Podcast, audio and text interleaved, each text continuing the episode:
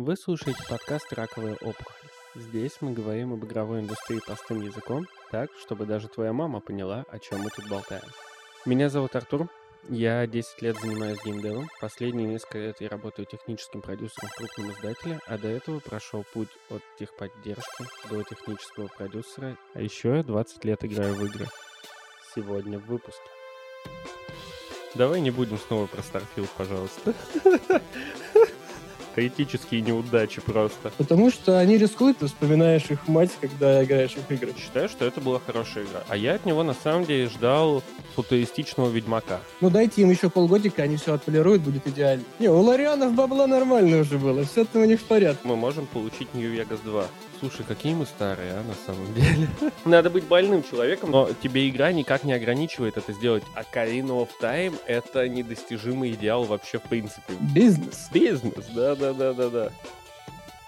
Всем привет! Сегодня у нас в гостях Славик. Славик работает VFX художником, а также раньше он работал тестировщиком, и он 20 лет играет в восточные и другие игры и является фанатом серии игр Dark Souls, и прочих попадея From Software. Почему это важно? Потому что сегодня мы проговорим про ренессанс восточного и инди-геймдева. Привет, всем привет. Мы общаемся по интернету, поэтому прошу прощения, если качество звука будет чуть падать, мы постараемся, чтобы такого не было. Итак, Славик, расскажи же мне, как так получилось, что все лучшие игры за год выпустили либо небольшие и инди-студии, либо пацаны из Японии? На самом деле все очень просто и прозаично. Не столь важно, что именно как-то меняют свою разработку студии, а важно то, что такой год нам выпал. Суть в том, что именно почему-то в 23 году все решили максимально много срубить денежек, и в связи с этим начали делать, в кавычках, беспроигрышный проект. То есть наши любимые экшены от третьего лица со стелсом в кустах, вот это все, что мы любим. Ну, так как аудитория уже сильно этим насытилась, это слишком сильно приелось, большинство разработчиков, даже не разработчиков, а издателей непосредственно, хотят с минимальными рисками получить максимальные прибыли. Как нам известно, самые интересные и сочные проекты всегда получаются из экспериментов, из смелых каких-то решений. И в этом году этих смелых решений было очень мало. Я считаю, по крайней мере, одна из основных причин — это вот она. Вот это, это боязнь рисков, это надежда на прибыль, которая не оправдалась, как мы можем заметить. Можно привести ряд примеров игр, которые ну, прям конкретно провалились, хотя их рекламные кампании представляли их как что-то, ну, AAA, потрясающие, новинки и так далее. Давай не будем снова про Starfield, пожалуйста. Кстати, я даже о нем не думал, вот ты зря напомнил. Теперь, теперь он будет у меня за одни мысли висеть. То есть ты думаешь, что, например, та же Baldur's Gate 3 стала игрой года, потому что ребята решили экспериментировать? Тут совершенно другая ситуация. Здесь старания непосредственно студии, потому что ребята на протяжении, ну, чуть ли не 30 лет они били в одну точку, они точили свои скиллы, они очень сильно рисковали в процессе развития своей студии, они делали очень большие ставки на тот жанр игр, которые они развивают, то бишь РПГ партийное. Конкретно Лариан, нет, Лариан это уникальный случай, это случай очень показательный, я считаю, то, что многим нужно у них поучиться, потому что были такие у них моменты в жизни их студии, что у них с 130 человек оставалось трое буквально. Им перестали давать кредиты в банках на разработку, потому что ну, они не оправдывали риска. И они из-за этого брали всякие суды, ну, не знаю, как там э, в Штатах э, или откуда они, но что-то наподобие микрокредитов, вот это вот все дело. Короче, они прям в банк шли. И вот этот вот ва-банк оправдался. Потому что Baldur's Gate уже делали 350 человек. Ну, включая аутсорс, конечно. На самом деле, Baldur's Gate 3 же еще уникален тем, что он же начинался с Early Access в Steam и Kickstarter, насколько я понимаю. Да, да, очень, очень еще важно, что они с комьюнити работали. Это тоже немаловажный фактор. Ну, тут скорее, знаешь, как, видишь, как получилось? То, что для комьюнити было доступно, они это отточили, вылизали, то бишь, первый акт. Ты же играл, правильно? Ты же прошел хотя первый Конечно, акт. я прошел всю игру. Как тебе? Мне очень понравилось, если честно. Я вообще, кстати, не фанат изометрических РПГ. Я всегда думал, что это жанр для людей у которых есть 350 часов свободного времени на душноту. И нет жизни, да-да-да. Да, и, и нет жизни. Но тут вот такое вплетение пятой редакции DnD в игру. ДНД — это Dungeons and Dragons. Есть настольная версия, Larian ее попыталась перенести в Baldur's Gate. Мне очень понравился сюжет, мне очень понравилась нелинейность, когда у тебя даже в том же первом акте, наверное, способов завершить этот конфликт есть штук 20, причем я на полном серьезе сначала пытался всех помирить, а потом вышло так, что я просто вырезал нахрен всех гоблинов. Классика. Ну и Baldur's Gate, да, это, конечно, пример того, что вот когда ты что-то делаешь очень много лет, после Divinity, после вот первой и второй части Divinity, это просто что-то нереально у них получилось. Свен Винки своими стараниями, грубо говоря, с плешой задел всех. Это шутка для дотеров. Ужас какой. Вот мы и докатились ко второму выпуску до шуток да про дотеров. Нет, ну смотри, они ты правильно упомянул ДНД, потому что они на протяжении э, вот всей своей карьеры студии как раз-таки стремились реализовать ДНД в игровой вариации. И вот эту вот кинематографичность, которая есть в игре, они стремились вот с самых первых своих серий Divinity, в принципе, они старались как-то максимально сильно передать ее, то есть они специально движок разработали для того, чтобы можно было создавать такие сцены, чтобы можно было редактировать озвучку, липсинг, ну, то есть движение губ под те фразы, которые говорят персонажи. Это все вот конкретно определенные особенности их игрового движка для того, чтобы не скучно тебе было, чтобы ты не читал тонный текст, а чтобы ты как кинчик это смотрел очень длинный и очень вариативный, чтобы ты участвовал, грубо говоря, в развитии сюжета интересного фильма. И все проваливалось. Да? Потом кидал кубик, и все проваливал, да, критические неудачи просто. Слушай, ну это одна из главных проблем игры, это сейфскаминг, то есть ты вот что не по-твоему пошло, ты сразу загружаешься. Это вот, на мой взгляд, не очень классный момент, потому что даже проигранные ходы позволяют тебе видеть другое развитие сюжета. Кстати, в этом плане очень отличный пример тоже инди-студии, которая выпустила шедевр. Это Disco Elysium, где сюжет в любом случае развивается, какое бы решение и какой бы итог твоего действия не произошел. Тоже ребята рискнули, тоже постарались, и результат... Вот я, опять же, возвращаемся к вопросу о том, почему в этом году большинство хороших игр это либо азиатские, либо инди-студии сделали. Потому что они рискуют, потому что они рискуют сугубо идут в банк чаще всего. И у них исключительно свое видение реализуется. А в азиатских студиях очень сильно уважают труд одного непосредственно человека, будь то режиссер, геймдизайнер, либо кто-то основополагающий определенной фишки игры. То есть, если мы посмотрим так, много ли ты вспомнишь крутых геймдизайнеров из э, западной игровой культуры. Ну, пускай это будет, кто у нас написал э, Биошок? Кен Левин, Тодд Говард пускай будет, хотя, опять же, за Starfield я его никогда не прощу. Ну, а если смотреть на азиатов, то, я думаю, вспомнится значительно больше, хотя бы как минимум потому, что ты вспоминаешь их мать, когда играешь в их игры. О, Господи. Ну, на самом деле, кстати, для меня всегда примером был человек, который не боялся рисковать, Питер Молинье. К сожалению, он оказался просто вруном, потому что большинство из того, что он обещал, ни разу не реализовал. Будь то Фейбл, где нам изначально обещали просто полное взросление героя, а потом оказалось, что его возраст не влияет ни на что. Трава будет расти в реальном времени. Да-да-да-да-да. Всякие black and white, где ты будешь совсем прям бог, а в итоге, ну, стрелку часов крутить можешь. Слушай, не, давай так. И игры все-таки, ну, неплохие вышли. Но, опять же, давайте не обещать то, чего не можем сделать. Киберпанк такой стал. Погоди, киберпанк на самом деле, это, во-первых, я даже на Элизе считаю, что это была хорошая игра. Сюжетно хорошая. Я ее с удовольствием прошел на версии 1.06 и был поражен и сюжету, и механикам. Но штука в том, что я не ждал от него того, чего от него все ждали. Все ждали от него какого-то убийцу GTA, а я от него на самом деле ждал футуристичного Ведьмака. И я футуристичного Ведьмака и получил по сути это дело. Я считаю, ты сделал все правильно, да. Очень большая проблема завышенных ожиданий.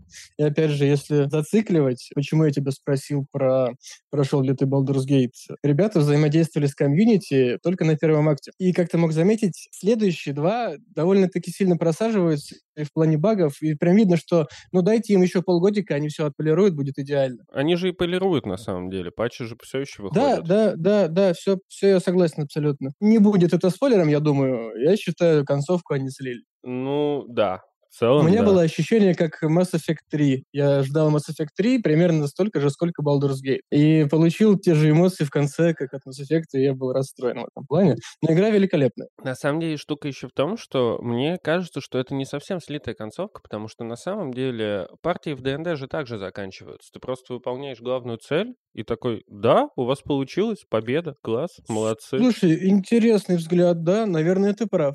В этом плане, конечно, интересно, да. Но знаешь, ты прошел такой долгий путь с этими героями, ты потратил на него часов 200, тебе хочется узнать, что там с ними будет дальше, хотя бы какой-то эпилог, что-то вроде этого. Хотя бы покажите мне статичные картинки с текстом внизу, типа там, у того-то получилось спастись там, или что-нибудь такое. Кстати, я такое не люблю. Вот я еще помню Outer Worlds, и там концовка, она что же, типа, пример игры, где все нелинейно, и у тебя есть десятки способов все закончить, и там мне концовка как раз вот этим не понравилась, потому что ну, тебе такой пишут, ну, а у этого стало все хорошо. А этого ты в процессе убил, поэтому у него не все хорошо. То, то есть, типа, так закончилось. Ну, есть такая, есть такая, да. Но мне кажется, дайте им побольше бюджета, было бы как-то, ну, не знаю, поприятнее, что ли. Может быть, я думаю, они на самом деле допилят. Потому что они говорят, что игру пока не бросают, разработка еще идет, посмотрим. Но они же вторую часть делают, Четвертую. в смысле. Ну, это Baldur's Gate 3. А, ты про Baldur's Gate говоришь? Я думал, ты про Outer Worlds. А, Outer Worlds? Не, Outer Worlds, конечно, это естественно. Это посмотрим, что Obsidian Не, у. Ларианов бабла нормально уже было. Все там у них в порядке. Им хватало на все, я думаю. На самом деле, я думаю, что штука еще в том, что за Outer Worlds, конечно, да, но сейчас у нас есть уникальный феномен на рынке, когда одновременно и беседкой, и обсидианами владеет Microsoft. А это значит, что мы можем получить New Vegas 2. Да, очень надеюсь на это. Ходят слухи, по крайней мере. На самом деле у меня есть хот-тейк. Хот-тейк, который поломает весь твой тезис об экспериментах. Он состоит Так. в том, что вторые по успешности игры, которые считаются в этом году прям играми года, это игры Capcom, Street Fighter и Мгм. ремейки. Resident Evil. И это ни разу не эксперименты. Это буквально либо ремейки, либо Смотри. э, чуваки делают уже пятую игру по одной и той же формуле. И, на мой взгляд, это не ломает мой поинт, это подтверждает его, кроме ремейка. Потому что ребята, которые делают шестой раз одну и ту же игру, они настолько умело уже ее делают. Вот Street Fighter, да, невероятно сильно все его хвалят. И, кстати, обрати внимание, что 90% самых лучших файтингов — это японские файтинги.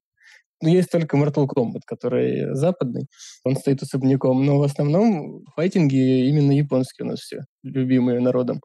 Вот. И ребята, которые выпускают восьмую часть, уже знают, что хочет конечный потребитель, что любят фанаты, как привлечь новых, потому что уже кучей э, всяких проб и ошибок вымерена четкая формула, как выпускать подобные игры. Ну, то есть они только технологично их усовершенствуют, и мы получаем проверенный продукт, который наверняка оправдает э, наши ожидания.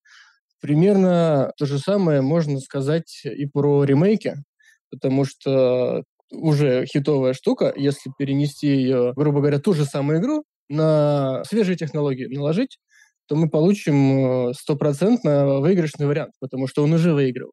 То же самое вот взять каких-нибудь героев, которых все любят тогда, положить на свежий игровой движок. Вот пример был с пятыми, да, это давно, конечно, было, но пример неплохой все равно. Но Взяли третьих, превратили их э, в пятых, просто обновили, грубо говоря, графику, и все довольны, все, всем классно. Ну, на самом деле, с пятыми героями еще получилось так, что ее же делала российская студия Невал, которые очень-очень любили героев, и они, на самом деле, у Ubisoft отстояли свое видение героев. Там же шла очень тяжелая разработка, Ubisoft от них хотел очень сильного оказуального упрощения, и ребята на это не поддавались. Уже тогда, уже тогда, ты понял? Да, да, да, да. И я, если честно, правда не помню, как зовут их технического директора, но он, он прям воевал с Ubisoft. Если нашим слушателям интересно, то на сайте Невала, на их форуме, есть огромная статья, где главный разработчик пятых героев делится вообще всем процессом разработки. Там есть и концепт-арты, и наброски изначальных ве- вещей, и там можно проследить, как это все дело развивалось. И тут сильно зависит на самом деле от студии, потому что шестых героев доверили уже ребятам фактически ноунеймам, у которых не было за плечами опыта, как у Nival а. Nival уже до этого делал разные хорошие штуки. У них был запас бюджета, у них был запас по кредиту доверия, и поэтому они себе могли позволить с Ubisoft воевать. Те, кто делали шестых героев, это была уже совсем другая студия, с Nival ом у них договориться не получилось. Ну, вышло то, что вышло. Шестые герои — это же полный провал. Ну и седьмые, седьмые туда же, да. Да, потому что игра была максимально казуальна. Ну а дальше герои же вообще превратились непонятно что. Потом выходила игра, которая больше похожа... Clash of Might and Magic. Игра, которая больше Да, похожа на да, мобильную. да. Что-то типа карточного там выходило еще. там, да, там уже какие-то эксперименты пошли неадекватно. Да, да, да. Я в этом плане с тобой согласен, на самом деле. И, к слову, о том, что сделай хорошую форму и следуй ей, есть у нас отличный пример восточного геймдева. Это Nintendo, наша дорогая, которая просто уже 20 с лишним лет, а то и 30, доит францужу Майо и Зельдо. Даже, наверное, 40 уже. Слушай, какие мы старые, а, на самом деле. на самом Какой деле. старый Марио. Да, да, да, да, да, потому что, да, получается же, что Дэнди это 80-е годы. О, господи, а уже 23-й год. Ох, жесть какая. Новая Зельда и новые Марио, они все еще выходят хитами. Лично для меня игра года даже не Baldur's Gate 3, а новая Зельда. Не удивлен. Потому что это игра, в которой я вот реально, я поставил ее, провалился в нее и такой, серьезно, прошло 10 часов, это типа нормальная ситуация. И поэтому они не изобретают в этой части что-то кардинально нового, ну, кроме крафта, естественно. Ну, это большое DLC, я бы сказал. Не, это полноценная часть, потому что все-таки механик завезли много очень новых, добавили тебе этот воздушный мир, подземный мир. В принципе, стало играть, ну, в разы веселее, и что самое главное, сама игра стала сильно насыщеннее. То есть ты не можешь в их Open World провести больше пяти минут и не встретить чего-нибудь. Ты вообще играл в Зельду Это правда. Да, я прошел ее. Ты хочешь сказать, что это DLC, правда? Да, наверное, потому что... Смотри, в чем фишка. Какая особенность у нас у компании Nintendo? Почему у них такие классные игры и почему они выходят, ну, относительно нечасто? Потому что один из их главных постулатов при дизайне игр — это в каждой игре должна быть какая-нибудь особенная механика, которая отличает от другой. Либо чтобы серии таким образом отличались, либо чтобы внутри серии игры тоже как-то отличались. Да, в Зельде они добавили крафт. Что они еще добавили там такого специфического? Сюжет они, кстати, добавили. Да, они добавили сюжет. Это, кстати, да, они добавили сюжет, потому что раньше весь сюжет в Зельде состоял в «иди спасти принцессу, убей Геннона». Как ты это сделаешь, всем всегда было пофигу, потому что даже в той же Breath of the Wild игру реально можно пройти за 15 минут. Ну, надо быть очень больным. Надо быть больным человеком, но, ты- но тебе игра никак не ограничивает это сделать технически. Ты на полном серьезе можешь сходу стартовать через ускорение камня, ты можешь просто долететь до замка, пойти и убить Геннона. Единственная разница, что тебе тогда придется бороться со всеми пятью воплощениями Геннона за раз, но тебе никто вообще не мешает это сделать. В этой части, заметь, так сделать нельзя. Реально нельзя. Потому что пока ты не пройдешь сюжетную ветку, у тебя тупо не откроется замок. Это, я считаю, охренеть какое нововведение. В Зельде сюжета раньше не было, а сейчас тебя заставляют по нему идти. Ну подожди, Ocarina of Time. Там же был сюжетик вроде даже неплохой очень. Ну то есть некоторые считают до сих пор лучшей игрой в принципе. А Ocarina of Time — это недостижимый идеал вообще в принципе в геймдеве. В принципе. Ты не можешь ничего сделать лучше Ocarina of Time, и я очень хочу, чтобы Nintendo ее ремастернула. И при том, что я, кстати, играл в Ocarina of Time не в оригинальную. Я проходил Ocarina of Time, ты не поверишь, на Nintendo 3DS. Я проходил на твоей Nintendo 3DS я тоже. А, даже так. Я уже не помню просто. Это, конечно, недостижимый идеал. Там и сюжет классный, и все, но тоже там сюжет подается через типа, ну, ты знаешь, вот ты не можешь сейчас туда попасть, потому что у тебя там закрыт проход, а чтобы открыть проход, тебе надо получить новые силы, а чтобы получить новые силы, вот иди проходи вот эту вот сюжетную штуку. Вот таким вот образом. Я с тобой согласен, да. Ну вот это хороший пример одного из таких серьезных конкурентов на игру года. А когда, кстати, определяют игру года? В следующем же, получается, году или как? Ты знаешь, последние лет 5-10 сложилось так, что игра года определяется на Video Game Awards, вот. Но там господин Килли, просто, я считаю, зазнавшийся нехороший человек, который подмел Ну, под себя чел- человек всё. зарабатывает деньги. Человек плясал на костях E3, когда ее еще не похоронили, извини. Еще не объявили официально, что выставка отменена, а он уже пишет, а мы вот не отменяем Summer Game Fest, у нас все будет. Да, бизнес. Бизнес, да-да-да-да-да. Ну и на самом деле еще штука в том, что не только в Зельде дело. У Nintendo же есть еще и помимо Зельды есть Марио, который, кстати, со времен Марио 3D, мне кажется, вообще не меняется, если честно. Они накидывают тебя непонятные местами механики, типа вот в Mario Odyssey тебе добавили шляпу, которая живая, которой ты можешь кидаться, но по факту эта шляпа нужна только ради того, чтобы продемонстрировать, что джойконом ты можешь немножко повертеть рукой, и у тебя она полетит шляпа туда, куда ты повертел рукой. Офигеть механика просто. Ну, это, наверное, такая продающая фича просто. Надо было что-нибудь добавить прикольное, как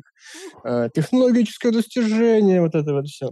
Но при этом люди все еще покупают, у него все еще высокие рейтинги, и все потому, что они нашли, мне кажется, идеальную формулу геймдизайна для аркад. Тут к ним приблизились в плане геймдизайна вот именно аркады, механик, внезапно только лего-игры. Вот это хот-тейк, да? Ты ж в лего-игры вообще во многие играл? Ну, достаточно, да. Их очень большое количество, но в такие, в самые знаковые, я думаю, я, да, я во все играл. Я просто могу сказать, что я фанат лего-игры, играл во все от Star Wars до Индианы Джонса, Пиратов Карибского моря и прочих Гарри Поттеров. Властелин колец еще был. Да, все, и все до чего руки был. Warner Bros. дотянулись. Да-да-да-да-да-да-да, все до чего руки Лего дотянулись. Я, кстати, хочу при этом сказать, что у Лего Бэтменов и у Лего Марвел Супер Heroes сюжета лучше, чем в кино. Вот реально. Ну, ну, потому что в Marvel Super Heroes они могли добавить не только чуваков, которые были в фильмах, а они добавили же вообще всех супергероев, которые были в комиксах, потому что у них были на это права. Они флексили тем, что они добавили туда даже Свина-паука, Дэдпула. Да ладно. Да, да, да, да, да. Они этим прям флексили, потому что они никак не вставили в сюжет Свина-паука, он появляется чисто в катсценах на фоне. Поэтому я считаю, что Nintendo не умрет просто никогда. Ну, да, да. Я думаю, оно может умереть, если они курс руководства очень сильно поменяют, только тогда, и их может постигнуть судьба всякий какой-нибудь. Вот ты знаешь, курс руководства, я сомневаюсь, что у них сменится, потому что у них же уже сменилось несколько руководителей за десятилетия, это же курс, что... Да, ну... да, я про то и говорю. То, что они следуют одному и тому же курсу, и он правильный. Ну, как, как показывает практика. У них, конечно, были провалы в виде Wii U, но они все равно выехали в то поколение на играх. Они очень хорошо выезжать, в принципе, умеют. Да. Они при просадках продаж э, каких-либо своих новинок, либо экспериментов, они никогда даже скидок не делают, обрати внимание. Ни на консоли, ни на игры. Они все равно добивают вот этот вот провал финансовый другими своими франшизами. Они прям самураи такие стойкие, не паникующие, хладнокровные. Я тебе могу сказать больше. Самая выгодная инвестиция — это нифига не доллар и не евро. Самая выгодная инвестиция — покупайте карты Breath of the Wild, ребята. Потому что на старте игра стоила 45 долларов, через год стоила 70 долларов. Ценник на игру только растет. Они вообще не делают скидок. В этом плане Nintendo жадные, просто можно офигеть какие. Ну, японцы в целом жадные, если так посмотреть. Минутка расизма на канале. Ну, нет, сухие факты, сухие факты. При этом, заметь, Nintendo не стесняется выпускать нам консоли, которые устоявшие по железу еще на старте продаж этих консолей и не выпускать новые консоли десятилетиями. Nintendo 3DS жила 10 лет, Nintendo Switch ему в этом году 8 лет. Ого, уже 8 лет, ё-моё. Да, 8 лет Nintendo Switch. При этом, при всем, говорят, что, я, по крайней мере, слышал, что крупные студии уже получают девкиты второго свеча, те, кто разрабатывает под Switch, внутренние студии по большей части, но при этом когда он выйдет, вообще неизвестно. Это прям невероятно. При том, что мы уже получили вторую Зельду на одной и той же консоли. Обычно же у Nintendo есть четкое правило, одна крупная серия на одной консоли. Э, из-за этого же провалились вторые Марио плюс кролики потому что Ubisoft решил выпустить игру, как только она будет готова. Nintendo им прямым текстом говорили, что, ребята, не выпускайте игру сейчас, дождитесь второй консоли, и тогда вы заработаете очень много денег. Мы понимаем, что мы тоже сейчас, типа, мгновенные деньги не получим, но мы получим больше просто, потому что мы знаем, что нашим игрокам одной игры, типа, хватает в поколение на следующем поколении консолей вы сделаете новую игру, и вы продадите ее намного лучше. Ну, Ubisoft не послушаюсь, но это Ubisoft. Ты знал, что у Ubisoft была игра про кроликов, э, которая в итоге стала хоррором в стиле Робокопа? Зомби Ю. Зомби Ю, да. Да, да, да, да. Штука в том, что у Ubisoft есть популярная франшиза про кроликов. Это такая детская франшиза, она выросла из Реймона. Семейная, я бы сказал, семейная. Она юмористическая, там и взрослым прикольные дети. Да, семейная франшиза, которая выросла из Rayman Raven Kravitz. Когда вышел консоль Wii U, Nintendo им заказала хоррор, который должен был быть хоррором про этих зомби-кроликов. И Ubisoft испугалась, буквально Ubisoft испугалась того, что какая-нибудь бабушка пойдет в магазин, скажет, ой, это же игра про кроликов, мой внучок ее так любит, они такие веселые и классные, а потом запускает игру, и там видно, что это зомби, которые нахрен съедают мозги. Вот. И в итоге они взяли все доработку и превратили натурально в зомби этих кролей, то есть не просто кроли, а прям большие человеческие зомби. И все это обозвали зомби Ю. Вот. Игра, кстати, хорошая. Я в нее играл, она действительно неплохая. Ничего себе, она добралась до нашего рынка?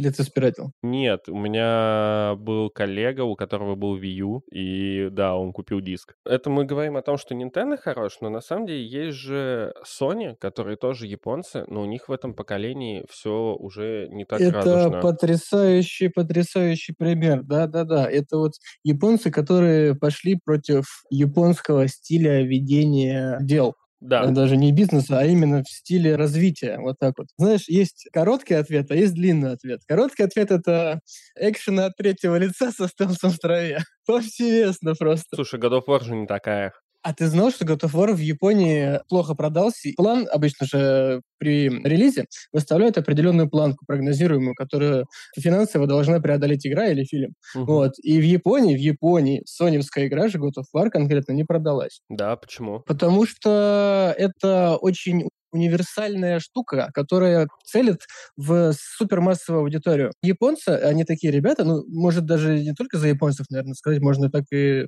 за корейцев, за китайцев, непосредственно в Японии. Так-то God of War очень даже хорошо зашел и продался. Непосредственно в Японии он провалился, потому что э, японцы такие ребята, которые любят узконаправленную механику в различных франшизах. То есть э, в Марио мы с помощью прыжка делаем кучу всяких штук, в каком-нибудь в Кирби мы с помощью приобретения способностей других чувачков, которых мы поглощаем, делаем кучу штук. В какой-нибудь персоне это сюжетная JRPG, а God of War он сразу во все пытается целиться. И конкретно их брат такого не очень сильно любит, потому что, наверное, им такой формат не интересен. Вот это вот AAA приключение, которое, наверное, еще и однообразно для них, потому что их рынок, скорее всего, довольно-таки сильно наполнен чем-то подобным. Потому что львиная доля японских игр на самом деле не доходит э, до Запада. Ребята очень специфичны в своих вкусах. Ну, вообще я согласен. Я думаю, дело в том, что Sony пытается косплеить американские студии, причем не всегда успешно. Не всегда при этом получается, и что самое главное, как будто бы PlayStation 5 на самом деле из-за этого же и не продалась. Я думаю, да. Но еще потому, что ее игр нету. Все покупали ее повально, потому что думали, сейчас эксклюзивы, эксклюзивы. А потом Sony начинает опускаться по лестнице уважения, что инвесторов, что своей же аудитории. Она, грубо говоря, предает э, своих фанатов тем, что обещанные эксклюзивы, ради которых покупались консоли, они выходят на ПК. Либо это порт через год, либо через два. И вот сейчас, наверное, мы не назовем ни одного эксклюзива, который оставался бы все еще у Sony. God of War единственный. Пока что. Пока что. И э, очевидно то, что он появится на ПК, потому что первая часть выходила, да, спустя пару лет. Но если ты не лютый Sony Boy, либо не лютый фанат конкретной франшизы, то ты, ну, подождешь эти пару лет и с удовольствием э, сыграешь в эту же игру. Плюс обрати внимание, что они начинают делать ремастеры специально для того, чтобы продать эту же игру на ПК. И вот даже из недавнего они сделали ремастер Horizon Zero Dawn, который вышла в 2017 году. Ну какой ремастер? Еще рано. Там эта графика прекрасная. Не у всех еще она потянет на максимум. Нет, они делают ремастер. Это скорее не ремастер, ты знаешь. Дело в том, что им нужно при завозе игры на ПК им надо обязательно завести туда всякие оптимизаторские штуки для ПК, то есть тот же DLSS, э, поддержку широкоформатных мониторов, вот такие штуки. PlayStation 5 же не поддерживает широкоформатные мониторы, например. В этом дело. А как, подожди, а как мы вот играем на телеке? Да. Как она не поддерживает широк- широкоформатный? Я имею в виду совсем широкоформатные, типа 21 на 9. Вот эти вот ультра-вайд мониторы, понял?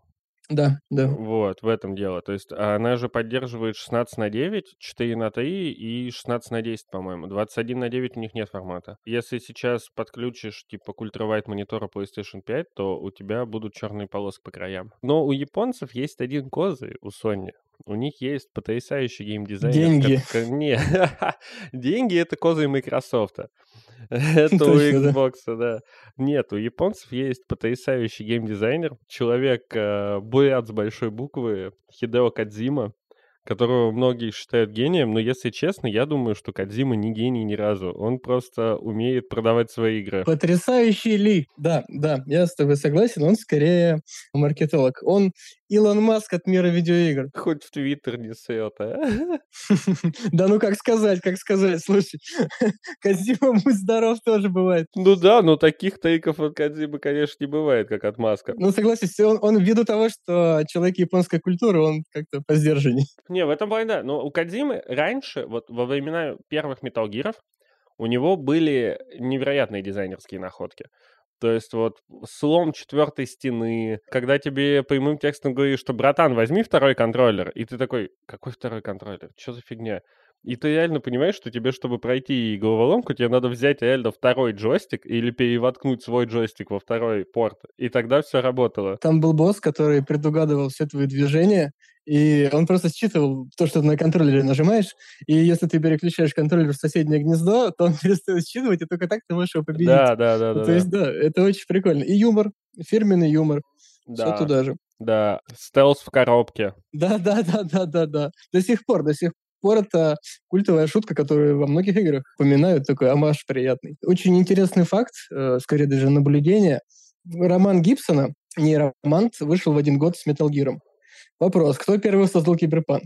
Я считаю, что первый киберпанк вышел, когда вышел первый «Бегущий по лезвию». Blade Runner. Я с тобой согласен, но такая интересная история. Это не совсем относится к играм, но когда Гибсон э, заканчивал свой роман, собственно, не роман, он сходил в кино, посмотрел э, Blade Runner Ридли Скотта и ужаснулся, потому что там было буквально все, что было у него в книге. То есть э, он с ума чуть не сошел после этого. Да, да, по факту ты прав. Про Кадзиму есть еще отличный смешной факт. Когда-то Кадзима поезжал на Игромир. Я уже, если честно, не помню, в каком году это было. По-моему, когда выходил Death Stranding, нет? Нет, нет, до Death Stranding, еще раньше. Он под какой-то Metal Gear поезжал на Игромир, да, это еще... А, видимо, Phantom Pain. Нет, мы Phantom Pain же уже не Кадзима делал, ты что? Еще раньше. Так, Phantom Pain не Кадзима делал? Не Кадзима, нет, его уже выгнали из Канами. Его уже выгнали из Канами, и ее делала Square Enix самостоятельно. Он там был только консультантом подожди, на ранних стадиях. Подожди, а разве не в процессе как-то это произошло? То есть ну он да, работал да, но его даже в титрах уже нету. Мне понравился Phantom Pain. Да, Phantom Pain, Phantom Pain очень классный на самом деле. Они просто взяли все, что работало в Metal Gear и, и доделали это. То есть это в этом плане я согласен. Но я к чему-то веду. Под выход какого-то из ранних Gear'ов он поезжал. Это было настолько давно, что интервью тогда с ним выходило у игромании не на Ютубе и не на сайте, а оно было в видеомании, в этом дисковом приложении, которое у них шло. И тогда считалось, что саундтрек из Metal Gear прям уникальный, супер крутой и так далее. Пацаны на интервью принесли ему дисочек с классической русской музыкой, и там был автор, я уже не помню, не Ростропович это был, но кто-то из классических русских авторов. Ему говорят, что вот, вы говорили, что у вас весь трек оригинальный, он очень классный, включите, пожалуйста, четвертый трек. Они ему даже специально принесли CD-плеер туда. Они включают и Кадзиба, и автор сценария, который с ним приехал, они были просто в шоке, потому что это был буквально типа саундтрек из Metal Gear. Буквально вообще. Они такие, это типа новый диск? Говорят, нет, музыка написана в 19 веке. И такие, что? Ну, зна- знаешь, как у художников, нет ничего нового, есть только интерпретация в совокупности опыта, который ты получаешь на протяжении жизни, воспринимая работу других людей. Ну да, на самом деле, да. На самом деле, да. Я абсолютно уверен, что японский музыкант, который все это делал, не был даже знаком с творчеством этого композитора. то есть- Нет, ну я думаю, он был знаком э, очень косвенно. Ну да, да, или так. Я считаю, что Кадзима просто вот реально отличный маркетолог, потому что тот же Death Stranding, ну, никто ж не понимал до выхода игры, о чем это вообще. Да, и до сих пор не понимает. По трейлерам мы видели какую-то непонятную, извини за выражение, хрень, в которой это владелец ребенок, какой-то катаклизм, какая-то непонятная Мгм. фигня. Крутые актеры. Да, крутые актеры, эпика, вот это все. А потом оказывается, что это, блин, симулятор ходьбы. На полном серьезе симулятор курьера из Delivery Club просто. Да, То есть да, вот да, пьяного курьера. да, да, да, да, да. Всем людям, которым нравится Death Stranding, я вот всегда рекомендовал, пойдите, поработайте курьерами в Delivery Club. Будет все то, Зим- Зимой. будет все то же самое, просто абсолютно ничем не отличается. Точно так же будете зимой на гололеде с лестниц падать, на вас будут нападать бешеные бомжи. Ничем не отличается от игрового процесса в этой игре. Я не осилил. Хотя я знаю людей, которые реально провели там 150-200 часов, выстраивали какие-то сложные маршруты, оптимизировали все это дело. Но я честно Та же не фигня, понимаю. та же фигня. Я тоже не осилил и тоже не понял. Вот я дождался директора ската. Хочу посмотреть, что же все-таки нам даст директор скат. И, кстати, интересный момент, как раз-таки связанный с директор скатом. Кадзима же изначально всегда мечтал быть режиссером. Мгм. И в геймдев он пошел сугубо э, потому, что можно реализовать вот это свое видение режиссерское. Почему выстреливают подобные игры и э, почему конкретно японские? Потому что, да, таким ребятам дают свободу реализовать непосредственно свое видение. Вот, пожалуйста, результат. Вот. И он старался, Кадзима, насколько я могу понимать, напирать непосредственно на сторителлинг, на повествование, вот это, на нарратив. И что-что это у него получается. Видимо, из-за того, что вот у него жажда какая-то рассказать тебе историю. И он рассказывает тебе просто длинные-длинные многочасовые фильмы. Потому что, согласись, особых вариантов развития событий ты там, ну, не выбираешь, там, какие-то развилки. Все-таки это не РПГшная движуха. Да. Это больше именно, чтобы ты посмотрел историю. Мгм. Вот. И насчет гениальности, как заведено, гениальность проявляется тогда, когда творение проверяется временем. И кадзимовских творений, и проверенных временем, ну, одно. Ну, Metal Gear. Собственно, да, Metal Gear. И интересный факт, э, Metal Gear Snake Eater, который самый считается классный, Мгм. он собирался сделать последним. И когда его запрягли снова делать Metal Gear, он уже был недоволен. Ну, как, понятно, что он парочку держал, конечно, но это уже не от души было. Но он поэтому с Ну. Konami и разосрался, на самом деле. Ну, если я не ошибаюсь, там его творческую свободу как раз-таки начали ущемлять ввиду этого. Да, он же и в принципе говорил, что все, я ухожу на пенсию. И после Death Stranding он говорил, что уходит на пенсию. И сейчас он говорит, да мы снова делаем игры, снова Kojima Production что-то пилит. А ему кто-то предлагал кино снять, он же там вообще ликовал, когда ему кинчик предложили Да, сделать. Да, да, да, да. В этом плане я с тобой абсолютнейше согласен.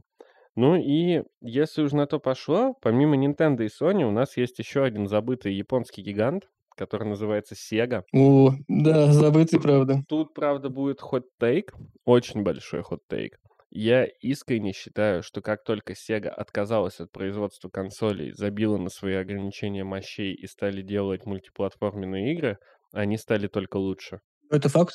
Я не говорю даже про Соника, потому что считаю, что последний хороший Соник был Sonic Colors. Хотя мне очень понравился последний Sonic Frontiers. Я сначала не понял его, а потом как понял, у меня в него сейчас... Мне, моя- мне вообще не понравился. Я, видимо, до сих пор не понимаю. Я в него в итоге наиграл 80 часов. Господи, что там и 8 часов можно делать? Ты знаешь, просто я играю не на ПК и не на большой консоли, а я играю в него на Steam Deck, когда мне хочется во что-нибудь поиграть часик просто. Вот в чем дело. Потому что ты в него такой запрыгиваешь, там же взята механика из последних зель, когда у тебя раз в три дня игрового времени респавнятся враги, и Open World там на самом деле не самая обязательная штука. Они его сделали, я думаю, потому что фанаты просили.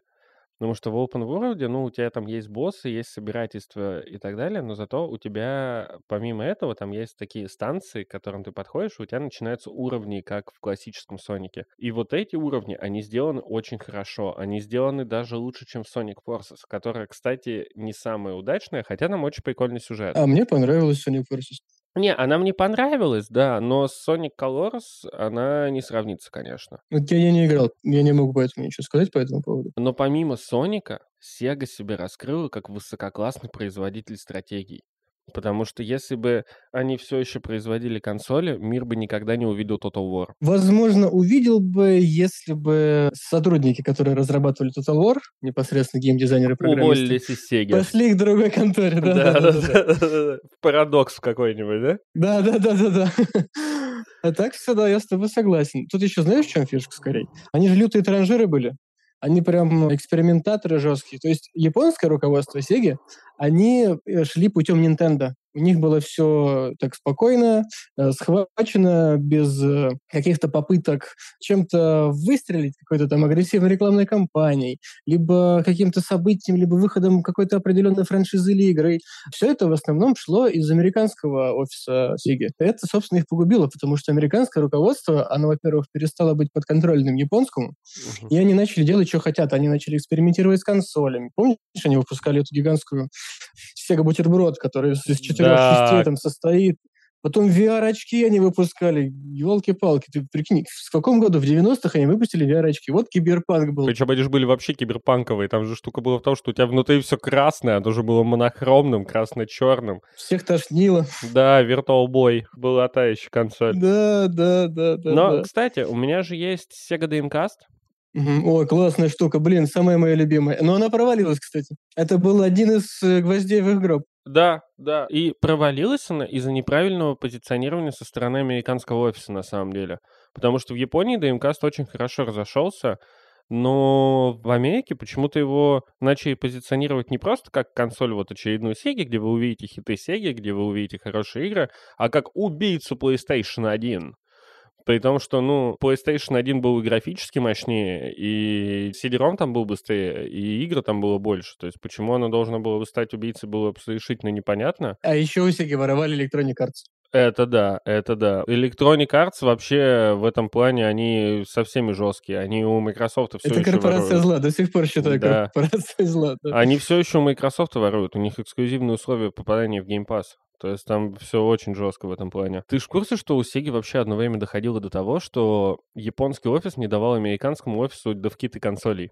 На полном серьезе. Да, знаю. Угу, угу. Это же вообще жестко. То есть ты прикинь, что если ты одному своему же офису не даешь свои же консоли, это вообще как? Слушай, ну не так на самом деле, как ни странно, как ни странно, не так жестко, как делали наши любимые Nintendo.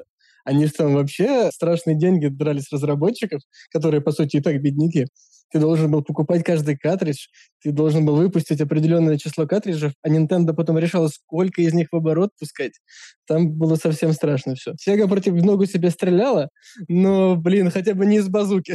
Сейчас, на самом деле, у Nintendo в этом плане лучше, потому что DevKit консоли сейчас их стоит столько же, сколько обычная консоль. Разница только в том, что ты должен зарегистрироваться у них на сайте, указать компанию вот это все, и они тебе высылают DevKit вообще без проблем. Он стоит те же самые 300 баксов. То есть они не хотят от тебя даже дополнительных денег. Я удивлен такой открытости Nintendo. Обычно это же, блин, тоже, знаешь, в, дан, в данный момент времени они же тоже считаются такими а, вредной корпорацией зла, которая банит тебя за все. Если чуть что не так с нашими маскотами, то все в суд, добро пожаловать.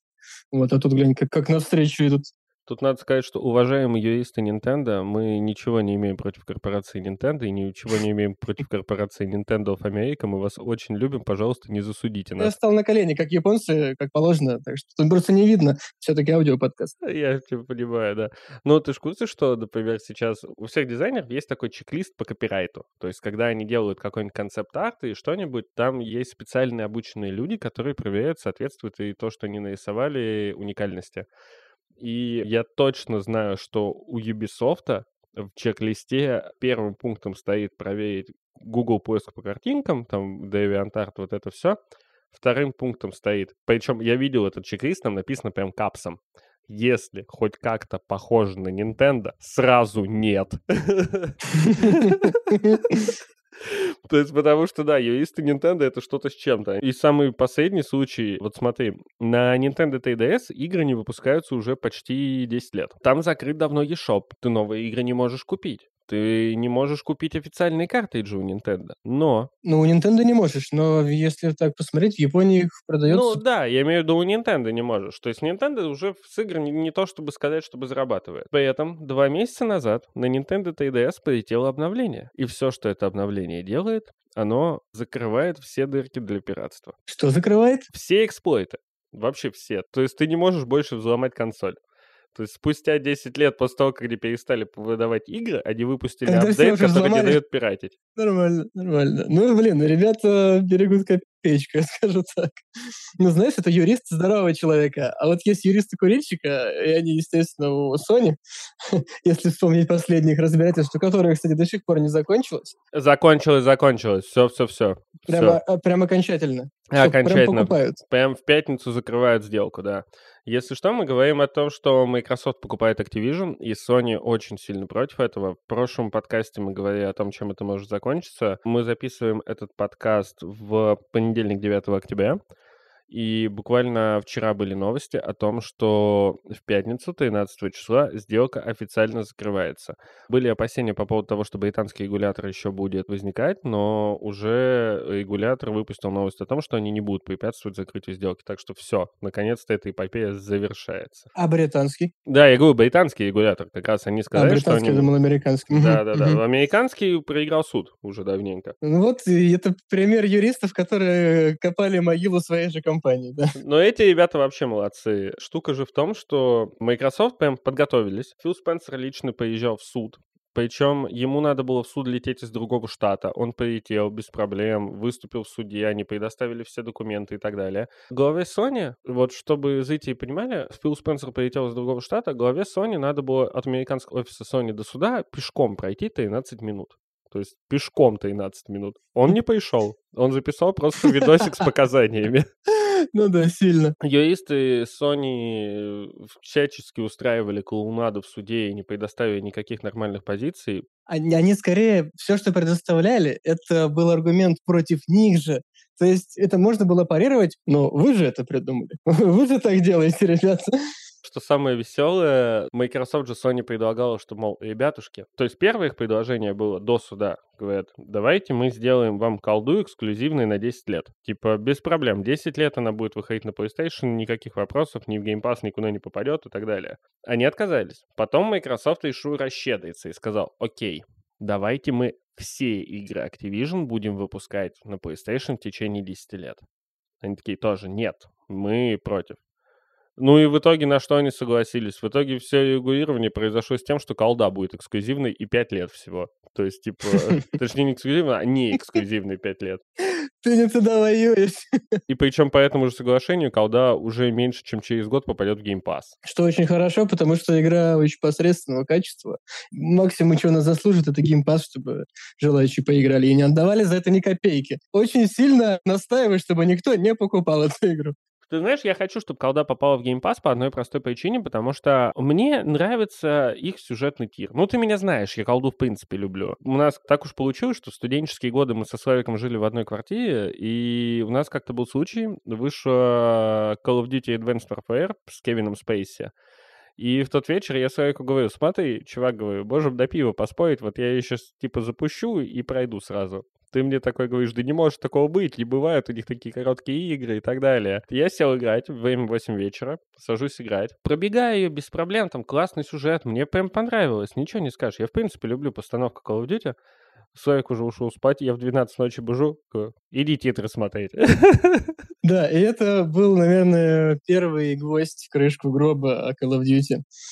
Именно Advanced Warfare — это первые их эксперименты пошли, вот эти вот дурацкие. И с тех пор... А все потому, что знаешь, где сейчас работают авторы Modern Warfare и Modern Warfare 2? Где? В Respawn Entertainment. В принципе, я не удивлен. Они сначала делали Titanfall, но с Titanfall там была очень ужасная разработка, а сейчас они делают Jedi Survivor, вот это все. Они в Respawn сейчас работают. И почти всю команду с собой забрали. То есть те люди, которые сейчас работают над Call of Duty, они вообще никак не связаны с первыми Call of Duty. Вообще никак. Ну и там и студии такие, знаешь, вот последнюю сейчас делает Sledgehammer Games, они же там сколько? Четыре, по-моему, студии. Raven, Sledgehammer, Infinity и кто-то еще. Все из них только Infinity умеют делать, но там состав который был э, составом, делавшим Modern Warfare 2 и 3, по-моему, в том числе. Нет, эти уже нет. Только первый и второй. Уже не они, да? Они сменили состав уже, это, по сути, не та студия, это как BioWare какой-нибудь в наше время, да? Угу, угу. Вот. И как бы они не сортировали вот эти вот студии,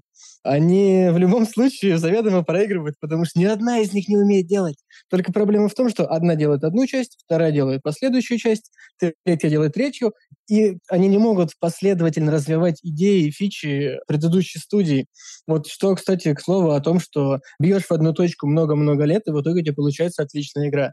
Вот эти ребята как будто бы такой очевидной истины не понимают, и они пытаются в одну точку бить постоянно разными снарядами, надеясь на какой-то иной результат. Этот тейк из Старфилда отлично опровергает. Все-таки нам приходится к нему возвращаться. Ты, кстати, очень точно подметил, да, и это меня все больше и больше в грусть гоняет. Беседка делала Скаримы много лет. А вот сделали Скарим в космосе, и почему-то всем не нравится. Хотя Опять-таки, кстати, очень интересная штука. Вот большинство тех, кто любит онлайн-шутеры, очень любит Destiny, но... Я в том числе. Сразу после того, как я прошел Starfield, я с подругой пошел играть в Destiny. Она меня прям очень просила, говорила, ей не с кем играть, давай-давай. Я пошел играть в Destiny. И ты знаешь, в Destiny это все то же самое. На самом деле. У тебя точно так, у тебя при входе в игру три загрузки. У тебя при перемещении между планетами загрузка, потом у тебя загрузка при входе в игру, потом у тебя загрузка между этапами миссии. То есть, типа, почему в Destiny все считают это нормой, а в Starfield не нормой? Ведь ты прав. И у меня есть версия. Я думаю, потому что Destiny значительно раньше вышла, и народ еще... Вот Destiny тогда был э, глотком свежего воздуха, потому что там скиллы какие-то, там прикольный мир, там крутой графон, там классная стрельба, сюжетик какой-никакой, кинематографичность. Это было относительно свежо. И они не сильно кичились этим. Они не говорили то, что нас 25 лет разработки, это будет первая новая вселенная и все такое. Было такое? Не припомню. Было-было, они обещали же 10 лет поддержки, DLC каждый год. А, да, да, да, это было, это было. Но они не говорили про то, что это легендарная штука, которая разрабатывалась у нас в подвалах людьми, которые не спали, не ели уже 25 лет, и мы сейчас выпустим шедевр. Ну, такого, по крайней мере, не было. Видишь, в чем фишка? Не так плох Starfield, как плохие его ожидания. Проблема, я думаю, тут в завышенных ожиданиях, как и во многих случаях многих франшиз. Я поэтому люблю Starfield. Мне очень понравилось. Я его прошел с таким удовольствием, ты себе не представляешь. Моя единственная претензия к тому, что если ты вот не занимаешься эксплорингом вот этих 110 планет, и сколько-то там торговых генерировал, игра-то хорошая. Проблема просто в том, что она короткая. У меня на весь Starfield ушло 55 часов. То есть я реально за 55 часов прошел игру вместе со всеми побочками, вместе со всеми квестами фракций, со всеми всеми. Это, это очень коротко. Для игры беседки это однозначно коротко, да. Я не ожидал, что я через 55 часов у меня закончится контент в игре. Я типа был такой, а что правда? Типа фракций всего три? И типа не настолько длинно. При этом квесты в игре есть шикарные. То есть есть в игре же квест про Бэтмобиль, про вот это все. Но почему-то не нравится, я не знаю. Я думаю, игру постигнет судьба Fallout 76. Нет, Через огромное количество лет она доделается и сообществом, и разработчиками, и станет что-то вразумительное, что людям понравится. Ну, может быть, может быть. На самом деле мы с тобой отошли от темы, и дело в том, что раз уж мы говорим с тобой про восточный геймдев, было бы неплохо поговорить про то, как устроен вообще рынок видеоигр внутри Японии, раз уж это основная страна восточного геймдева, и я тебе хочу сказать, что вот ты себе представляешь, во что японцы играют на самом деле больше всего? К сожалению, да. Ну-ка они играют в починка. Да. Нет, ну, не, ну подожди, ну не больше всего. Это скорее такая, знаешь, э, как у нас слотовые автоматы, да? Ну у нас же не то, чтобы много народу играет. Какие-то такие, знаешь, не самого высокого качества жизни ребята. То есть э, тут скорее ты хочешь уйти из дома, чтобы как-то на время себя чем-то завлечь, ты сидишь в прокуренном вот этом вот клубе, где очень все шумно, где эти шарики э, крутятся, и там очень интересная система у них, ты же знаешь, они эти шарики обменивают на подарочные какие-нибудь штуки по типу там посуды, фигурок. Uh-huh, uh-huh. Потом заходят э, тупо за здание, в котором находится этот починка-автоматный центр, продают эти штуки там, и, соответственно, получают деньги. Да. Спасибо, Якудза. Заранее хочу извиниться перед Якудзой. Если что, я только догадываюсь. Я не знаю, как это работает. Это предположение. Это по поводу Якудзы. Я сейчас помнил отличный тейк. У меня есть знакомый, который живет в Народ-Айленде. И он говорил, что он как-то гулял и увидел пустую пиццерию, абсолютно пустую. Поэтому он очень хотел жрать. Он видел, что она пустая, что там никого нет. Он мне зашел. Там сидел единственный чувак, который курил сигару. Все выглядели очень-очень странно. А все на него пялились, типа, ты что тут вообще делаешь? Он подошел, говорит, ребята, я хочу пиццу. на него посмотреть, как на, как на умалишенного, типа, какая тут пицца. Но при этом, ну, раз уж они были открыты, они ему сделали пиццу. Пиццу делали 45 минут, что да и пиццерии, сам понимаешь. Они сходили, купили в соседний магаз просто. Ты знаешь, нет, нет, они ее делали, они ее реально приготовили, и при этом пиццу ему отдали вообще бесплатно. И он потом писал, что это была самая вкусная пицца в его жизни. С любовью, с уважением. А вообще, нет, починка, на самом деле, очень интересная история в том, что если бы это были просто игровые автоматы, мы бы о них сейчас не говорили. Но штука в том, что самые известные починка автоматы делают, если что, Konami. Так не просто, они стилизованные все. Да, вообще-то Metal Gear Solid 6 существует. И Metal Gear Solid 6 — это починка автомат. Без шуток. То есть ты представляешь себе, что реально починка автомат в стиле Solid Snake? Это же жесть. Слушай, представляю, потому что есть куда более специфические. Если посмотреть на их разнообразие, ты просто диву даешься, насколько они бессовестно используют абсолютно любые франшизы. Так причем починка автомата, судя по всему, еще есть прям официальный, непосредственно от студий. Да, от студий, да, официально Konami делает, Capcom делает починка автомата. Интересный факт, пока не ушли от э, темы Якудзы, ты э, знал то, что э, компания, которой принадлежит Sega, это компания Якудза, там Seiyu или как-то так называется. То есть, по сути, по сути, Sega — это опосредованные Якудза. И они стали успешнее, когда начали сотрудничать с Якудзой. Да, конечно, естественно, да. У кого же денег еще много-то? Кто может давать тебе займы под это, не спрашивая, ну, зачем ну, тебе да, эти деньги да, нужны? Да, да. Главное, верни, иначе мы отрежу тебе руку. Это есть такое. Ну и на самом деле, помимо этого, знаешь, какой второй самый популярный жанр в Японии? Это даже я бы не назвал это жанр игры. Это своеобразные тоже автоматы. Это VR-приключения. Нет. То есть у них они прям очень специфические. Туда приходишь как на аттракцион. Не чтобы поиграть, а чтобы, грубо говоря, посмотреть какой-то маленький мувик, который очень сильно интерактивный. То есть там есть по гандаму, ты садишься на какую-то робо-руку, которая тебе показывает, что робот тебя несет там куда-то и все такое. И ты буквально секунд, наверное, ну, 60 смотришь на все это дело, все, закончилось, пожалуйста. Ты не угадал, вообще не угадал. Аркады, конечно, в Японии очень популярны, но сейчас уже нет, аркадные залы массово закрываются. Ты в курсе, что аркадный зал Сеги закрылся? Вот этот самый большой, нет, который Нет, я был... не знал, и я удивлен новости о том, что аркадные залы закрываются. Мне кажется, аркадные залы в Японии вообще бессмертны. Не, у Sega закрыл свой крупнейший аркадный зал, вот тот самый, который был на вот этой улице в Токио. Они его реально уже закрыли, потому что, ну, меньше и меньше народ туда ходит. Хотя раньше Sega, конечно, делали огромные аркадные залы, и вот этот их э, же сеговский, господи, напомни мне, как называется сеговский симулятор гонок. Тот, в который ты садишься, едешь прям как на тачке, и тебя там крутит в нем во всем вот это все. А, ой, блин, слушай, я понял, про что ты говоришь, но я не могу вспомнить, да, название. Штука в том, что не аркады самый популярный симулятор на втором месте. На втором месте визуальные новеллы и симуляторы свиданий, братан. А, ну это скорее жанр, нежели вид в Японии просто очень большой процент неженатых мужчин. У них очень большая проблема с одиночеством. Там при этом стареющее население, и поэтому жанр визуальных новелл и симуляторов свиданий просто растет невероятными темпами. Например, ты в курсе, что, ну, Nintendo на, точнее, на PS Vita уже не выходят игры давненько? Везде, mm-hmm. кроме Японии. В Японии все еще выходят игры на PS Vita, Знаю, да. 70% выходящих игр — это реально визуальные новеллы. Вот то, что это визуальные новеллы, вот этого я не знал. Это, конечно, я знал то, что они их очень сильно любят. Они, в принципе, любители вот этого долгого чтива сюжета в виде всплывающих окошек и баблов персонажей. Но то, что это на портативные консольки, хотя, в принципе, мог бы догадаться, да. Дело не так в портативных консолях, а в том, что визуальные новеллы просто работают на любых устройствах, на любом железе абсолютно. Кстати, тоже верно, тоже верно. Я так понимаю, они на мобилках очень активно ими пользуются. Их просто выпускают на все, на все, что оно, на все, что выпускается. Но Vita в Японии жива все еще исключительно за счет визуальных новелл. Это очень интересно. При этом японцы их искренне любят. Есть очень популярные серии, хотя в остальном мире оно не заходит. Причем в России еще хоть какая-то популярность есть в СНГ, потому что у нас есть своя замечательная новелла э, «Бесконечное лето», но в Японии их такое количество. Тот же Доки Доки Literature Club скачан, по-моему, уже под 15 или 20 миллионов раз, что-то такое. То есть это просто какой-то невероятный феномен. Это только одна франшиза, да, да, да. Так-то их,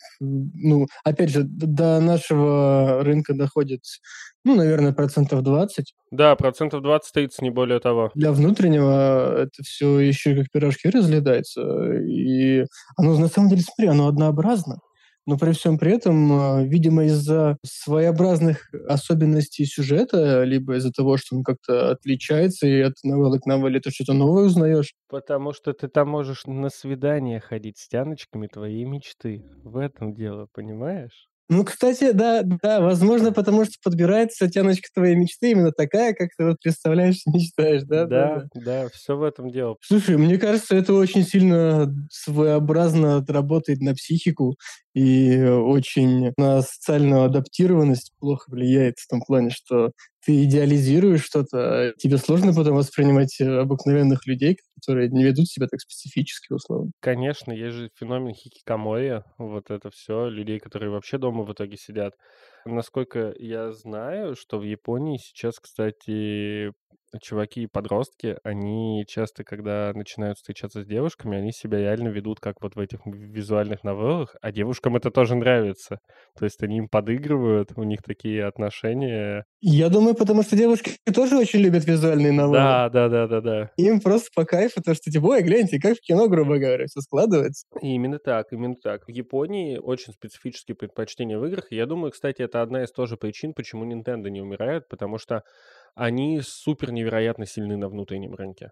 То есть Nintendo Switch же бьет по продажам вообще все, что можно побить по продажам. Это самая продаваемая консоль вообще в Японии. Слушай, а они лучше, чем четвертая плойка продались? Потому что четвертая плойка, если не ошибаюсь, первый же день на миллион копий разошлась. Да, да, лучше. Я тебе больше могу сказать, Switch продался не просто лучше, чем четвертая плойка. Они продались большими тиражами, чем Xbox One, PlayStation 4, PlayStation 5 и Xbox Series вместе взятые. Ну, ты прям такие классные консоли назвал, что тут не сильно удивляешься. Не, ну это последние два поколения актуальных консолей. Да, да, ты посмотри, куда мы катимся. Последние два поколения актуальных консолей просто делает, не сходя с места, портативная штука семейная от э, компании, которая выпускает весьма специфические игры, да, не ориентируясь на то, чтобы это било в массовую аудиторию. Вот что удивительно. Раз уж мы говорим про Японию, нельзя не заметить слона в комнате, потому что восточный геймдев — это не только Япония, но у нас есть еще такой замечательный мастодонт — Китай, который тоже является глобальным рынком, у которых, кстати, тоже очень успешные рынки. И очень много денег. Они очень много денег начали в это вкладывать. Они начали действительно развивать свои, не франшизы, свои студии. Тонны денег просто, просто тонны денег. Я даже не знаю, у кого сейчас больше денег в геймдеве, чем у китайцев. Скажу так, они начали грамотно вкладывать. Но при этом китайцы выпускают, если честно, лютейшую дичь. Потому что из Китая к нам пришли такие замечательные игры, как Raid Shadow Legends. К нам пришла такая замечательная игра, как Diablo Immortal, отголоски которой мы видим даже в Diablo 4. Мы, к нам пришла такая замечательная игра, как Genshin Impact. Ну, знаешь, они бьют э, во все направления, потому что у них есть возможность прощупывать рынок, экспериментировать, что с точки зрения их возможностей правильно, на мой взгляд. Потому что у них бесконечные деньги. Да, да, ты можешь позволить себе что угодно. И когда ты вот всеми выстрелив во все стороны нащупаешь цель, несколько целей, ты будешь так уже целенаправленно идешь, да. в них бить, и огромные эти деньги уже более сосредоточенно вкладывать, и тем самым у тебя будут выходить качественные проекты. И вот посмотри на Genshin Impact. Попало в аудиторию, попало в аудиторию. Гребут огромные деньги, гребут огромные деньги. Люди любят аниме, черт возьми. Но это вот в этом плане есть отличный пример. Есть игра Crossfire. Crossfire первая часть — это тупой клон Counter-Strike 1.6. Китайский максимально, прям с полезными механиками, э, ну это прям так и есть. Но, когда они поняли, что Crossfire выстрелил, когда у них появился киберспорт по Crossfire и прочему, они начали Crossfire X. И Crossfire X — это уже игра, которая, если она действительно выйдет на Западе когда-нибудь, она разорвет Call of Duty нахрен потому что там привлечены голливудские сценаристы и голливудские аниматоры для сюжетного режима. Там есть сюжет? Crossfire X, да. В Crossfire X есть сюжетный режим, да. У Crossfire X супер крутые аниматоры, супер крутые сценаристы. Как-нибудь посмотри трейлер, ты просто офигеешь. Call of Duty там просто нервно курит в сторонке. Я боюсь то, что однажды... Я, я в чем суть? Почему я так хейчу Call of Duty? Чтобы что-то по-настоящему ненавидеть, нужно это очень хорошо знать. Я задрот Call of Duty. Такой, что именно онлайновый задрот Call of Duty. Прям вот именно фигачу.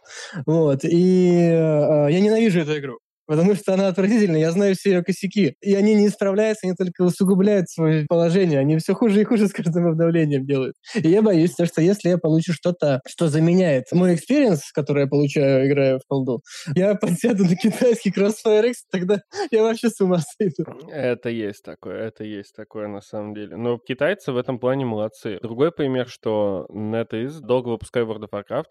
Они же, когда Blizzard отказалась с ними сотрудничать, они же там аж статую Наги разбили кувалдами прям Tencent, это был Tencent. Tencent, точно, спасибо. Они прям статую кувалдами разбили вот это все. Да, Но да, да. ребята, недолго думая, взяли все наработку World of Warcraft и сейчас выпустили самую популярную ММО в Китае. Они просто взяли все лучшее, что было в World of Warcraft, и добавили туда нон-таргет боевку, добавили туда еще более крутой сюжет, и сейчас он убьет в Китае все чарты. Что за игра? Что за игра? Слушай, я не помню название. Ну, точнее как, я его не то, что не помню, я его не произнесу. Оно... У него нет английского названия, оно чисто на китайском.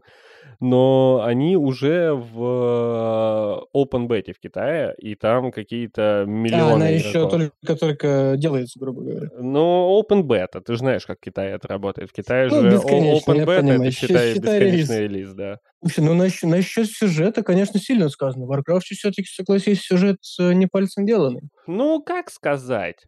Последние дополнения Варкрафта, там какая-то дичь. Нет, мы не обсуждаем Blizzard после 2018 А, его, его не существует. Мы живем в другом мире. все, я тебя понял. Не, на самом деле в Китае в этом плане они, конечно, те еще прохиндеи. Ну, одно время мы, выпускали такую игру, называлась Revelation Online. Мы ее выпускали в Европе. И я очень сильно смеялся с того, что китайцы хвастались тем, что сюжет Revelation Online написал сценарист фильмов «Властелин колец». Понимаешь? Неплохо, То есть- неплохо. То есть, не, то есть там же чисто адаптация книг в этом дело, что там оригинального ничего не было, но они очень сильно этим хвастались, как будто сам Толкин написал. Хотя сюжет там был крайне просредственный, я тебе хочу Ну, знаешь, сказать. это класс- классическая ситуация для рекламы, когда от создателей величайшей франшизы, которую вы так любите, а на самом деле это чувак, который там был осветителем, я не знаю. Да, да, да, да, да, да, да, это так вот примерно и работает. Ну и в Китае, кстати, рынок же видеоигр очень своеобразный, потому что там же до 2019 года были запрещены консоли. Слушай, кстати, да, эти ребята еще более своеобразны, чем японцы. Я не знаю, куда, куда между ними корейцев впихнуть, потому что они тоже своеобразны. Казалось бы, должна быть схожая азиатская культура в плане гейминга. А вот виду. нет, да. А вот вообще нет. Вот они различаются настолько же, насколько они различаются по факту культурно. Да, и с западной культуры насколько отличаются, потому что Да, да, Ка- ка- да, с- очень э, сильно. С корейцами все очень просто. Корейцы просто любят киберспорт. Они там играют в Warcraft, в StarCraft, э, играют в Dota, вот в это все. А китайцы, они просто другие.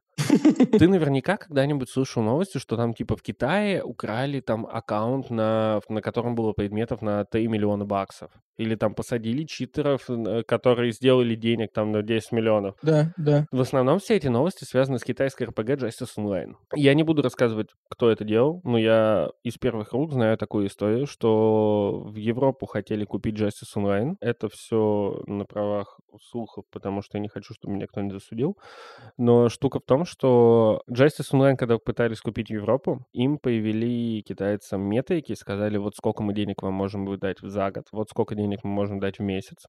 А китайцы говорят, вы что, прикалываетесь? Мы столько за неделю зарабатываем. Вы шутите, что ли? Зачем нам вообще вот это все? Типа, э, вообще не стоит ну того. в плане экономики они реально мощные. Что-что, китайская машина начала работать и в экономическом плане, ну, Китайская монетизационная машина — это просто какая-то жесть. Ты же еще в курсе, что в большинстве MMORPG в Китае оплата почасовая? У них почасовой StarCraft, например.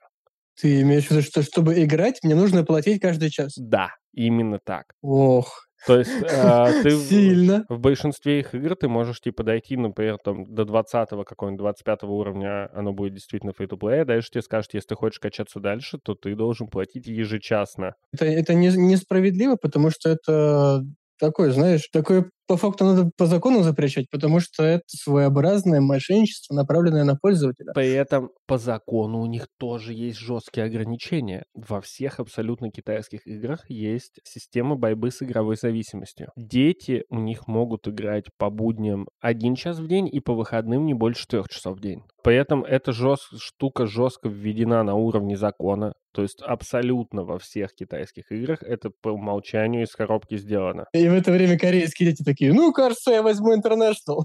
Да, да, да, да, да, да.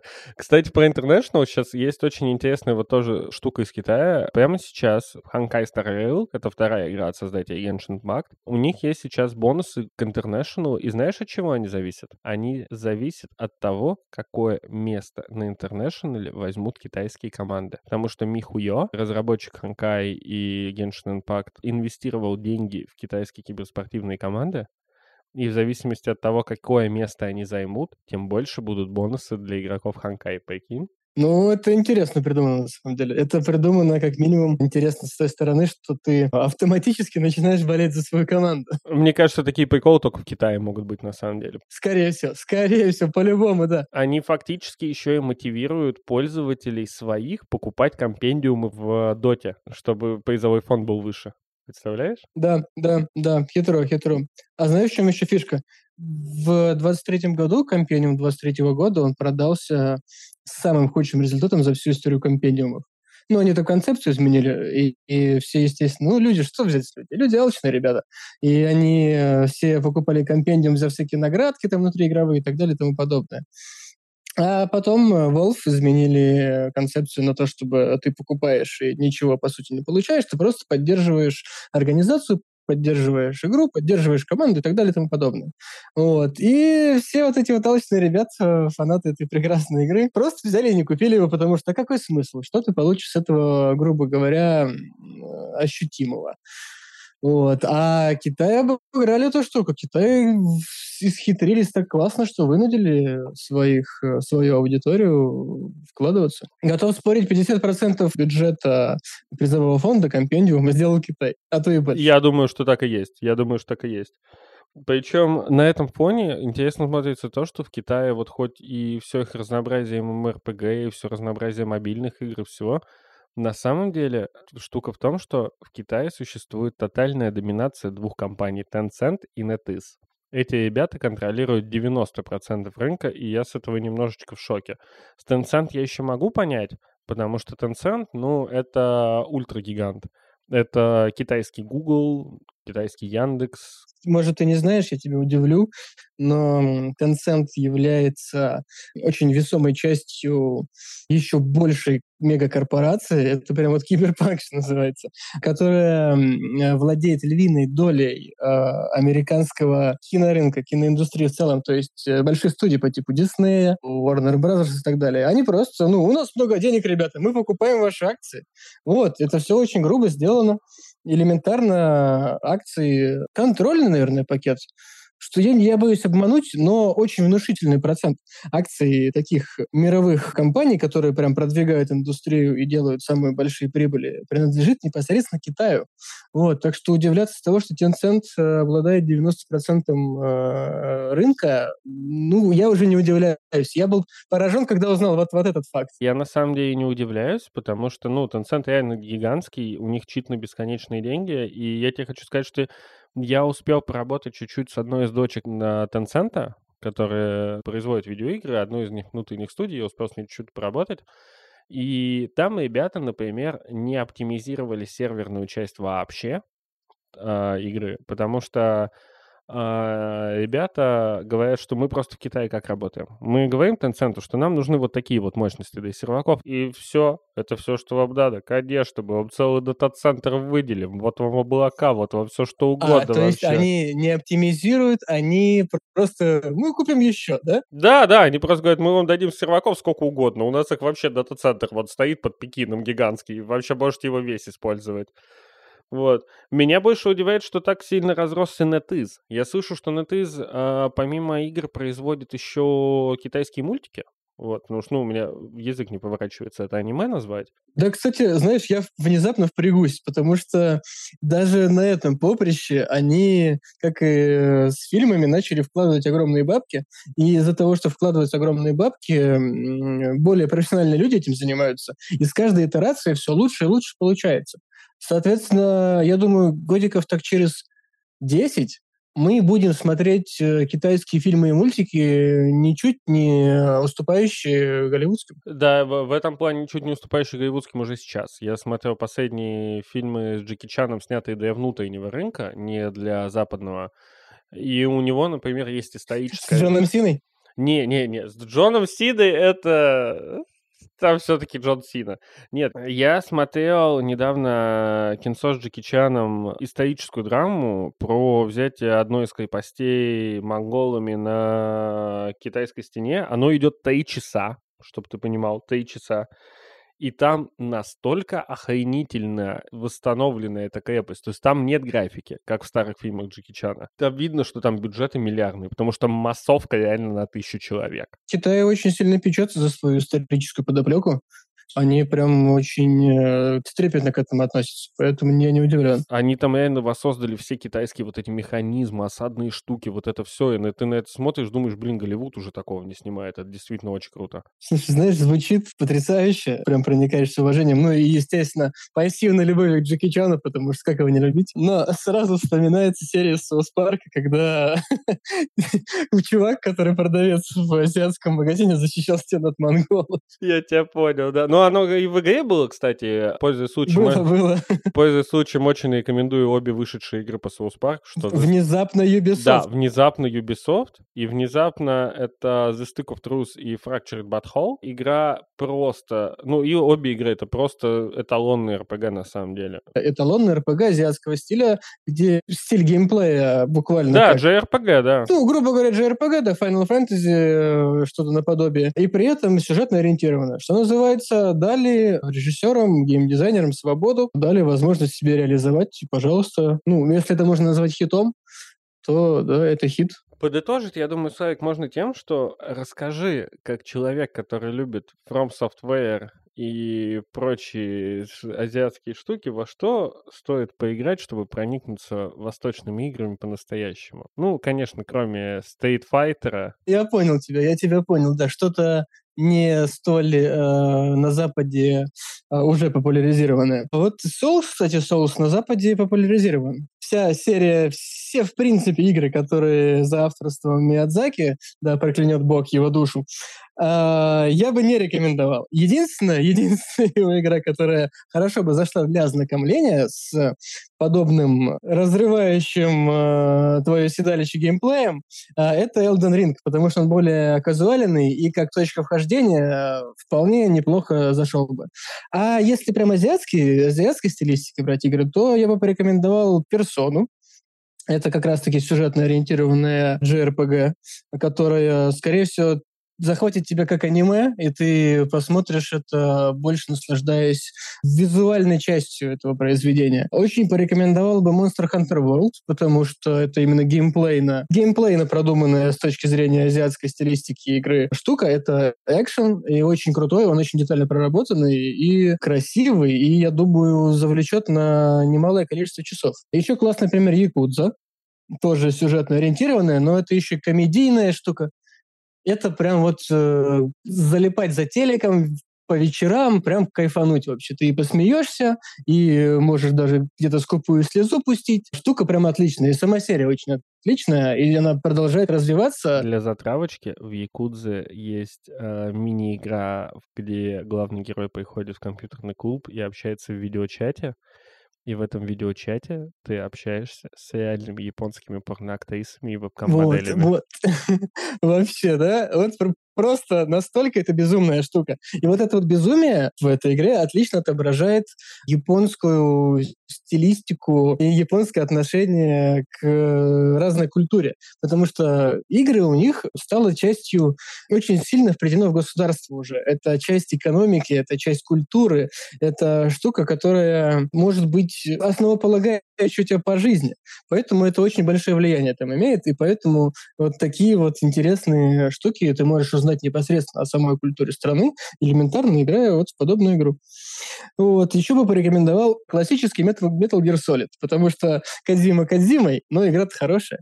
Ну, и от себя я еще могу добавить, что мы не сильно сегодня затронули, но на самом деле есть еще отличная студия Platinum Games в Японии, которая делает замечательную серию Bayonetta. Она просто отличная. Я вас всем очень рекомендую, потому что это эталонный слэшер, в который можно отлично поиграть на несколько вечеров. И если любите Devil May Cry, то вам понравится Bayonetta. Да, да, я согласен. Проблема только в том, что последние части выходили только на Switch, но я абсолютно уверен, что наши слушатели найдут, как обойти это ограничение. Ни в коем случае, Nintendo, мы не хотим э, кого-то спровоцировать на да, то, да, чтобы способ обойти, нарушал. способ обойти ограничения — это купить Nintendo Switch. Уважаемые юристы Nintendo, мы... э, Да, да. За- Занесите за рекламу, пожалуйста. Помимо этого, у Platinum Games, помимо Bayonetta, есть еще несколько серий игр. Просто загуглите. а, все их игры просто потрясающие. Там есть шикарные и слэшеры, и шутеры. Они очень хороши в своем, в своем плане. Закончить я хотел тем, что у нас есть пару вопросов от слушателей. Первый вопрос состоит в том, что какие вообще японские релизы стоит ждать в ближайшее время? Славик, может быть, ты расскажешь? Именно ждать. Да. Так, слушай, ну самые именитые, естественно, мы знаем, это соневские, которые как раз я не рекомендовал бы ждать, потому что это наши любимые экшены от третьего лица со стелсом в кустах, да. Так, так, так, дай-ка На, подумать. на самом деле я могу сказать, я очень рекомендую дождаться следующий Like a Dragon от авторов Якудзы. Это Безусловно, безусловно. он должен выйти уже в ближайшие, по-моему, месяцы. Это, по-моему, Who Without Face или как-то так. Да, да, да, да, да, да, да. Like a Dragon это ответвление Якудзы про детективы из Якудзы, и там отличный экшоновый геймплей. Ну там прям драма, там даже прям именно более серьезный сюжет, Да, нежели да. комедия, как Да, других вот, якудзах. вот это я очень рекомендую. Ну и еще рекомендую дождаться всего, что сделает Platinum Games дальше. Там должна быть новая Байонета. Вот это все. Так только же выходила, ну, недавно выходила... И еще Bayonetta. будет, они делают спин Да? Слушай, ну просто все, смотри, все, все классные штуки, которые я лично ждал, все уже вышли просто. Поэтому что еще ждать, я не предполагаю. Ну и еще Xenoblade следующий. Когда-нибудь он обязательно выйдет. Я, кстати, не ознакомился. Я знаю то, что штука классная. Я очень хочу ознакомиться с последней частью, которая вот Chronicles. Все прям хвалят очень сильно. Ты играл в нее? В Xenoblade я играл чуть-чуть, но из того, что я видел, это эталонный РПГ. Прям отлично. Вот с да, нахваливают вот ее, будь здоров. Слушай, из новых, что нужно- ожидать, ты вот Xenoblade мне напомнил, стоит ожидать э, следующую часть Final Fantasy.